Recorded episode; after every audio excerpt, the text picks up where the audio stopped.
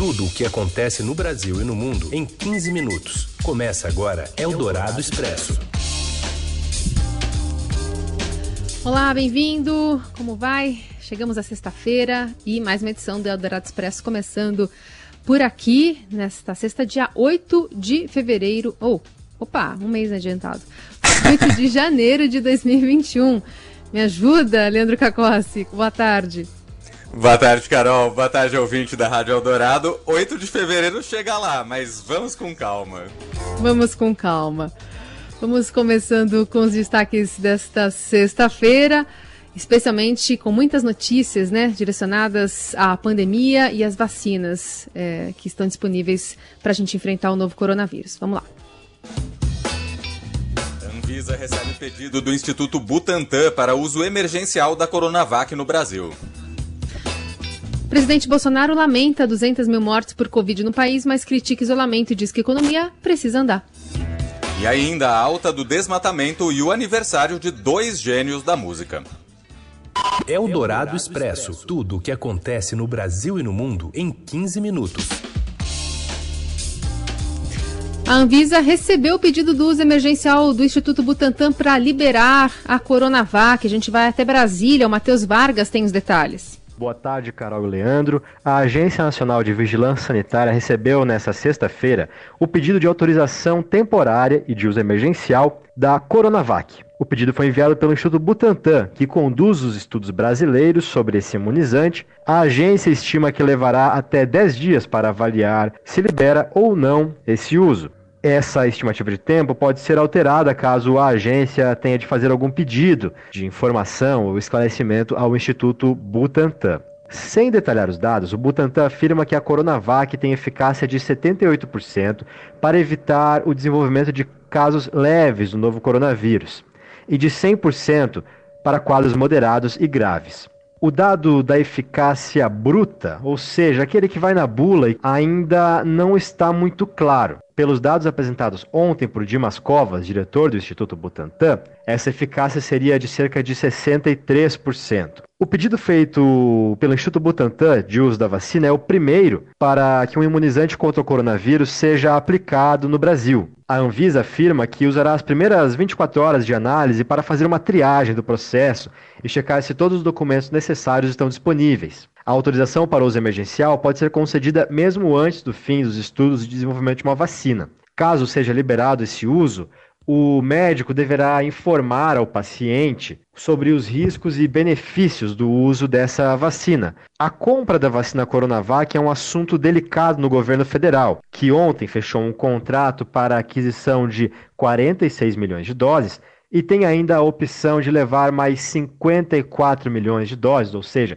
100 milhões no total para 2021. Por uma disputa política com o governador de São Paulo, João Dória, o presidente Jair Bolsonaro chegou a afirmar lá em outubro que não compraria essa vacina.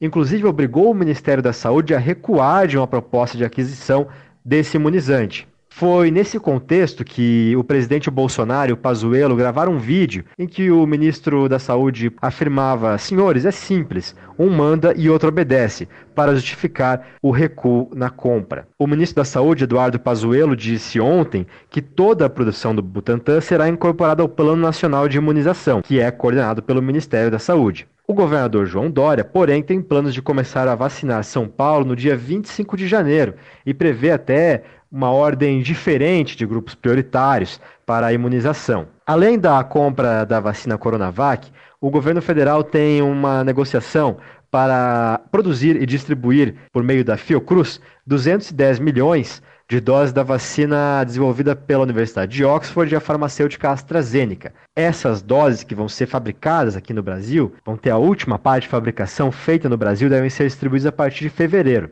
Mas para antecipar o calendário de imunização, o Ministério da Saúde está importando 2 milhões de doses prontas desse imunizante, que estão vindas de uma fábrica na Índia. A ideia é começar a usar a partir de 20 de janeiro. A Fiocruz também deve pedir o uso emergencial nessa sexta-feira para esse imunizante. E com alta taxa de ocupação, hospitais em São Paulo têm remanejado leitos e esperam um crescimento no número de casos de Covid nas próximas semanas, um reflexo das aglomerações nas festas de fim de ano. 63% dos leitos de UTI no estado já estão ocupados e 65% na Grande São Paulo. Médicos ouvidos pelo Estadão relatam aumento de surtos familiares quando dois ou mais da mesma família se infectam, o que pode ser reflexo de encontros do Natal. Já já a gente vai detalhar aqui no Eldorado Expresso o salto de casos da Covid em São Paulo nas últimas semanas. Mas falando sobre o Brasil, o país superou ontem a marca de 200 mil mortos pela Covid-19. O presidente da República, Jair Bolsonaro, lamentou a marca criticou o isolamento e disse que a economia precisa andar. A gente espera voltar à normalidade o mais rapidamente possível. No mais, pessoal, a vida continua. Se lamenta hoje que estamos batendo 200 mil mortes, muitas dessas mortes com Covid, outras de Covid. Não temos uma linha de corte no tocante a isso daí, mas a vida continua. Se lamenta profundamente. Temos que enfrentar isso aí. Não adianta apenas continuar, como alguns querem continuar, aquela, aquela velha história de fique em casa, que a economia a gente vê depois. Isso não vai dar certo. Isso vai ser um caos no Brasil. Pode nos levar às condições mais dramáticas ainda é, do que as consequências do vírus. Nós não podemos nos transformar num país de pobres, um país desempregado, um país sem PIB, um país endividado. E os nossos vizinhos também sofrem com, a, com, o avanço da pandemia. A Colômbia voltou ao confinamento e a Argentina anunciou toque de recolher após a explosão de novos casos devido às festas de fim de ano. Nos Estados Unidos foram registradas mais de 4 mil mortes em 24 horas, um novo recorde do país. Eldorado Expresso. Ministro do Supremo Tribunal Federal vê incúria do governo Bolsonaro e impede o ministro Pazuello de requisitar seringas e agulhas compradas pelo governo de São Paulo. A Pepita Ortega tem os detalhes. Boa tarde, Carol. Boa tarde, Leandro. O ministro Ricardo Lewandowski, do Supremo Tribunal Federal, deferiu medida cautelar impedindo que o governo Jair Bolsonaro e o Ministério da Saúde requisitem seringas e agulhas compradas pelo governo de São Paulo para execução do Plano Estadual de Imunização. Em decisão proferida na manhã desta sexta, o ministro registrou que a incúria, ou seja, a negligência, do governo federal não pode penalizar a diligência da administração do Estado de São Paulo que, nas palavras de Lewandowski, vem se preparando de longa data com o devido zelo para enfrentar a atual crise sanitária. O ministro do Supremo registrou ainda que, caso os materiais adquiridos pelo governo paulista já tenham sido entregues, a União vai ter que devolver os insumos, no prazo máximo de 48 horas, sob pena de multa diária de 100 mil reais. A decisão acolhe um pedido da Procuradoria-Geral do Estado de São Paulo.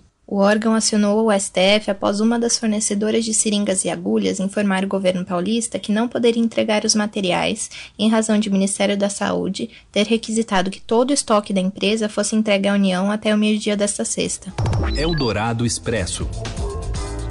E na política dos Estados Unidos, bastante pressionado, o presidente Donald Trump reconheceu que deixará o cargo em 20 de janeiro. Ele também condenou a violência durante a invasão de apoiadores ao Capitólio. O anúncio acontece em meio ao desembarque de aliados do governo, do chefe da polícia do Capitólio, que renunciou após a invasão dos apoiadores de Trump, e também um forte movimento pró-impeachment. Eldorado Expresso. Aliás, Donald Trump acaba de twittar, voltou né, ao Twitter, ele que foi banido, por exemplo, do Instagram e do Facebook, pelo menos até o dia 20. Diz aqui: a todos os que me pediram a resposta, não irei à posse do dia 20 de janeiro. Vamos falar agora sobre desmatamento na Amazônia. O desmatamento em dois anos do governo Bolsonaro tem uma alta de 82% sobre o período Temer-Dilma. A Giovana Girardi também conta pra gente todos os detalhes. Oi, Giovana. Oi, Leandro. Oi, Carol. Tudo bem? Como vocês estão? Hoje sairão os dados do INPE, Instituto Nacional de Pesquisas Espaciais, que mostram os alertas de desmatamento que aconteceram ao longo é, do mês de dezembro. E com isso a gente consegue ver quanto que foi é, desmatado de janeiro a dezembro do ano passado. Os dados mostram, quando a gente faz uma comparação dos dois anos do governo Bolsonaro que o desmatamento foi, em média, 82% superior ao que tinha sido registrado nos três anos anteriores, ou seja, 2016, 2017 e 2018, que era ali fim do governo Dilma e os dois anos do governo Temer. Entre 2019 e 2020, a média de desmatamento anual isso a gente está falando em alertas, né? Alertas de desmatamento. Foi de 8.800 quilômetros quadrados. Nos três anos anteriores ao governo Bolsonaro, a média tinha sido de 4.844 quilômetros quadrados, é onde a gente tem aí essa alta de 82%. Esse dado de alerta de desmatamento, ele não é um número oficial. O número oficial vocês já ouviram eu trazer aqui, ele é, ele é fornecido pelo PRODES, mas o DETER é muito importante porque ele dá, ele indica onde que está acontecendo o desmatamento quase em tempo real. E isso é importante para que a fiscalização possa ir em campo. E ele também é um termômetro importante porque você consegue ver mês a mês o que está acontecendo e permite esses recortes temporais um pouco diferentes do que o PRODES. O PRODES é sempre de agosto de um ano a julho do ano seguinte. Com o DETER, a gente consegue, por exemplo, ver o ano corrido, né, de janeiro a dezembro. É o que a gente fez aqui para mostrar é, esses dados. Realmente, nos dois anos do governo Bolsonaro, o que está se perdendo na Amazônia é muito maior do que a gente vinha perdendo nos últimos anos. Eldorado Expresso. Com Felipe Saturnino. Oi, Felipe, boa tarde. Boa tarde, Leandro, tudo bem? Boa tarde, Carol. Olá, boa tarde. A primeira semana do ano vai terminando de maneira positiva para o mercado brasileiro, hein, Felipe? Pois é, Leandro. Mais um recorde do Ibovespa nesta sexta-feira, né, depois de ontem o índice ter renovado a sua máxima de fechamento. Hoje o principal índice da Bolsa Brasileira abriu a sessão já em alta e continua no terreno positivo, agora vai avançando aí 1%, cotado aos 123.620 pontos, perto das máximas intradiárias mais cedo o Ibovespa alcançou a sua máxima histórica, né, de 123.672 pontos. Foi a primeira vez que o Ibovespa rompeu o patamar de 123 mil pontos. Hoje, as ações da geradora de energia elétrica CEMIG são o destaque principal de alta do índice, vão disparando aí 7%, após a decisão da empresa de vender né, a sua fatia de 23% na Light. É, na ponta negativa, os papéis de empresas ligadas às commodities vão caindo, né? As siderúrgicas vão recuando ao menos 2% hoje. E a mineradora Vale, a gigante né, da carteira do Ibovespa, tem uma queda da mesma magnitude, devolvendo aí alguns dos ganhos obtidos nessa semana com a disparada do preço do minério de ferro negociado lá na China. Nos Estados Unidos, todas as bolsas vão operando no terreno positivo agora. Continua no radar dos investidores globais a perspectiva de mais estímulos fiscais vindos do governo americano após os democratas terem ganho o controle de ambas as casas legislativas do Congresso dos Estados Unidos. Contudo, né, mais cedo a gente teve uma frustração aí econômica com a divulgação do relatório de emprego dos Estados Unidos, chamado payroll, que fez com que a alta é, dessas bolsas perdesse um pouco de vigor, né? O payroll mostrou aí o fechamento de 140 mil vagas de emprego nos Estados Unidos no mês de dezembro, sendo que a expectativa de analistas era de criação de 50 mil vagas. O dólar é, com isso está se enfraquecendo globalmente, vai caindo aí 0,1% aos R$ 5,39. É um dia de desvalorização do dólar contra divisas emergentes. Lembrando que ontem, Leandro, o dólar disparou contra o real. Então os investidores vão se ajustando aí após medirem os riscos da tensão política nos Estados Unidos e, claro, vão acompanhando os riscos fiscais aqui no Brasil e a disputa na Câmara dos Deputados, Leandro. Tudo sobre finanças e o mercado financeiro você acompanha em seudinheiro.com. Um abraço, Felipe. Ótimo fim de semana. Um abraço, Leandro. Um ótimo fim de semana para você também. Um abraço. Você ouve Eldorado Expresso. De volta com o Eldorado Expresso, atualizando os números de São Paulo em relação à pandemia. No dia em que a Anvisa recebe o pedido de registro da Coronavac, o governo de São Paulo divulga o saldo das aglomerações de final de ano. O estado teve um aumento de 34% nas mortes e 30% nos casos confirmados do novo coronavírus na última semana epidemiológica. Com esse aumento das taxas de Covid por aqui, o que inclui também um aumento de 8% nas internações, o governo decidiu por mudanças nos regramentos do Plano São Paulo de reabertura econômica e flexibilização da quarentena. A região de Presidente Prudente, que estava na fase vermelha, passa para a fase laranja, junto com Marília, Sorocaba e Registro, que estavam na fase amarela, mas regrediram agora nessa atualização. Quem fez o anúncio da coletiva de hoje foi o secretário de Saúde de São Paulo, Jean Gorstein. De acordo, portanto, com os critérios e índices da saúde, a 17ª classificação do Plano São Paulo estabelece que 90% da população do estado encontra-se no faseamento amarelo e 10% será mantida numa forma mais restrita na fase laranja.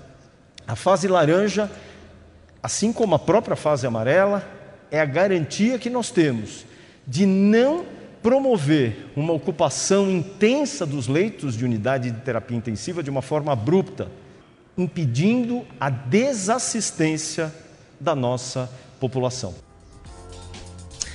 Uma outra novidade é que a próxima atualização, que era feita de 15 em 15 dias, passa a ser quase mensal. Deve ser revista né, essa progressão no dia 5 de fevereiro, segundo também esse anúncio feito pelo governo do estado de São Paulo. Eldorado Expresso. Para de falar de futebol, porque domingo tem clássico do Brasileirão e as vantagens e desvantagens de cada equipe. Quem traz pra gente é Rafael Ramos. Olá, boa tarde. Se para o Santos o clássico de domingo no Morumbi será mais oportunidade para os meninos da Vila mostrarem serviço para o técnico Cuca, no São Paulo a história é bem diferente. A equipe do técnico Fernando Diniz precisa vencer e também convencer o seu torcedor já que foi eliminado da Copa do Brasil pelo Grêmio e na última quarta-feira teve uma atuação desastrosa na derrota por 4 a 2 para o Bragantino. Como o Santos vai jogar com um time basicamente cheio de reservas, porque está na semifinal da Copa Libertadores da América, a partida de domingo será uma boa oportunidade para o São Paulo retomar o caminho das vitórias. O tricolor lidera o Brasileirão com 56 pontos, seis a mais do que o vice-líder internacional. O novo tropeço, no entanto, pode fazer com que os rivais se aproximem e a liderança fique ameaçada no Morumbi. Eldorado Expresso.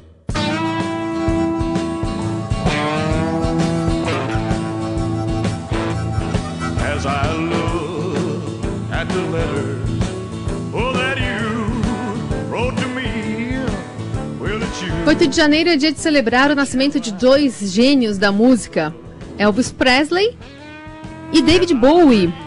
Em 1935, em Mississippi, nascia Elvis Aaron Presley, com aproximadamente 19 anos de idade, já morando no Tennessee, bancou as gravações das suas primeiras músicas, acabou sendo descoberto pelo dono de uma gravadora, e a sua carreira decolou, gravando inúmeros hits e se tornando o rei do rock.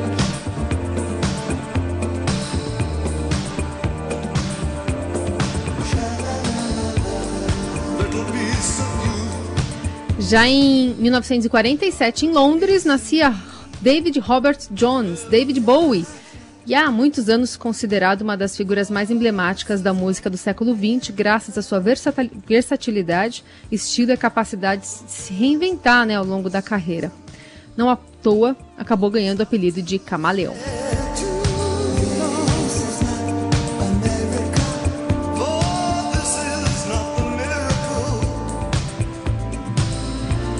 Bom, e This is the End. A gente vai terminar mesmo o Dourado Expresso dessa sexta-feira, voltando na segunda-feira com mais informações. Lembrando que você também conversa conosco com a hashtag Eldorado Expresso nas redes sociais. E eu vou aproveitar esses dois aniversários para dar parabéns também para você, Carol, Bárbara, Nelson, Moa, Heisen, porque hoje o Eldorado Expresso completa 500 edições.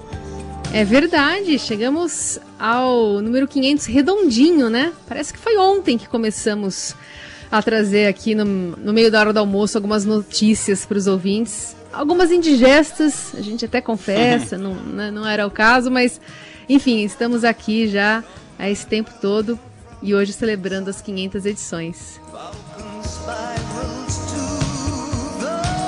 A 501 é só na segunda-feira. Até lá! Até, um abraço.